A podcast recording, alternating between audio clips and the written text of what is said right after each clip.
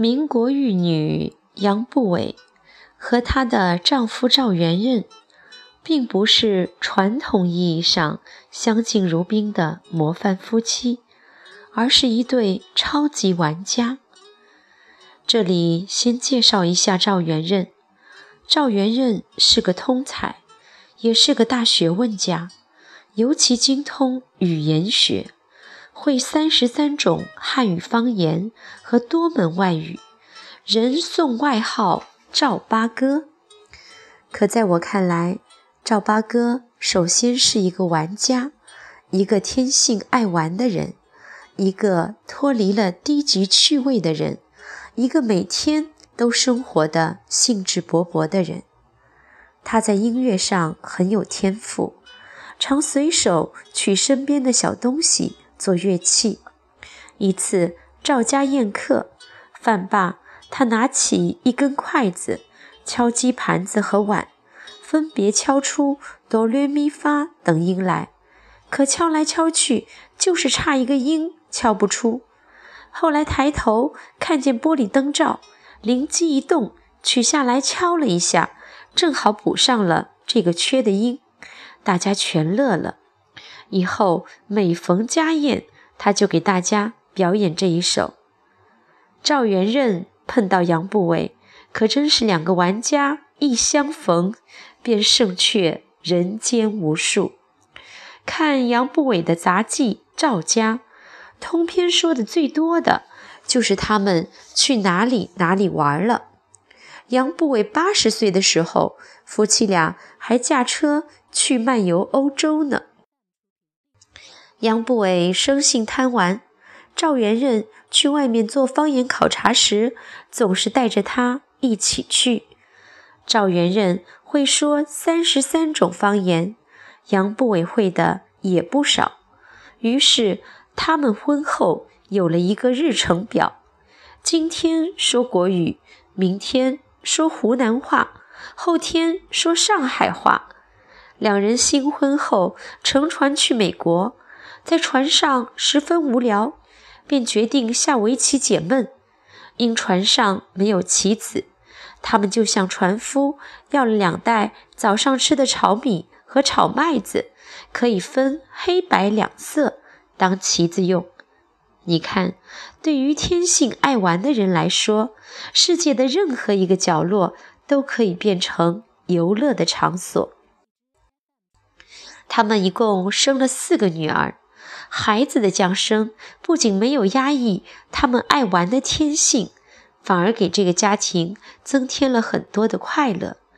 赵元任为他的女儿们写了很多歌，并教他们唱。他和他的女儿们一有机会就聚在一起，组成一个家庭合唱团，分声部的练习演唱他的音乐作品。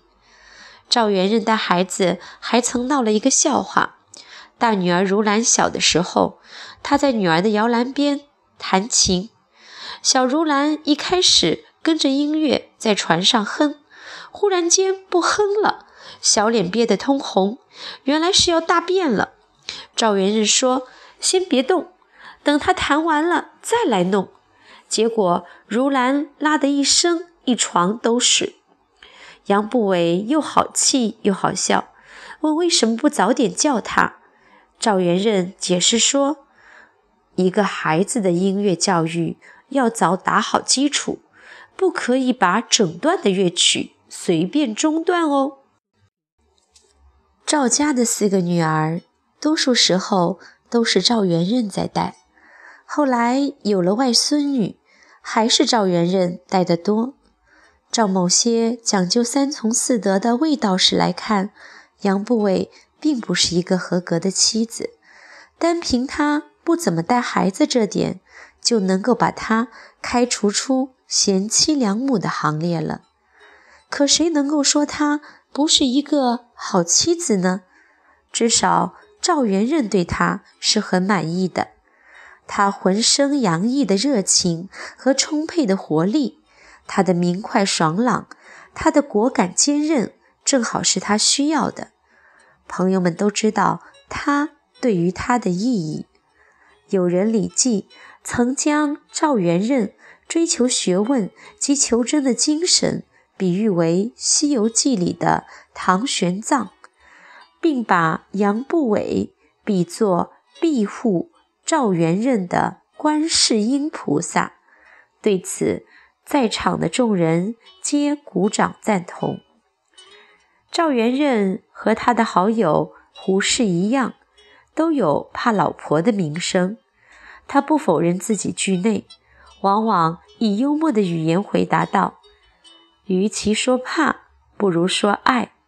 爱有多深，怕就有多深。”有一次，胡适问杨步伟：“平时在家里谁说了算？”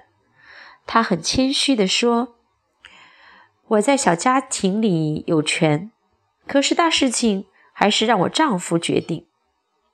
但马上又补充了一句：“不过大事情很少就是了。”他们结婚的时候，两人曾经坚持不要仪式和证婚人，理由第一是他们两个人都生来个性要争取绝对自由的，第二。是恐怕离婚时给证婚人添麻烦，最后还是赵元任最好的朋友胡适当了证婚人。一九四六年六月一日是赵元任夫妇银婚纪念日，他们的证婚人胡适寄来贺诗一首《贺银婚》，以致祝贺。蜜蜜甜甜二十年。人人都说好姻缘，新娘欠我香香礼，记得还时要利钱。一九七一年六月一日是两人的金婚纪念日，赵元任夫妇不胡适贺银婚之韵，又各写金婚诗一首。杨步伟是这样写的：吵吵争争。五十年，人人反说好姻缘。元任欠我今生业，颠倒阴阳再团圆。赵元任的答词是：阴阳颠倒又团圆，犹似当年蜜蜜甜。男女平权新世纪，同携造福为人间。杨步伟一直以婚后没能投身事业为憾，所以诗里说：“元任欠我今生业。”可我觉得他个人的魅力并不逊于任何事业女性。回顾他九十一年的人生，从未压抑过自己，更从未看低过自己，一生都活得兴趣盎然，大气舒展。给身边的家人和朋友送去源源不断的热量，这样的人生态度才是真正的新女性楷模。一九八一年，九十一岁的杨步伟因病去世，赵元任悲痛万分。次年，他即追随他而去。金婚的时候，他们已经约好下辈子。还要再做夫妻，在那首答贺诗的后面，赵元任表示自己来世要成为女性，和杨步伟颠倒阴阳再团圆。但愿他们能够得偿所愿。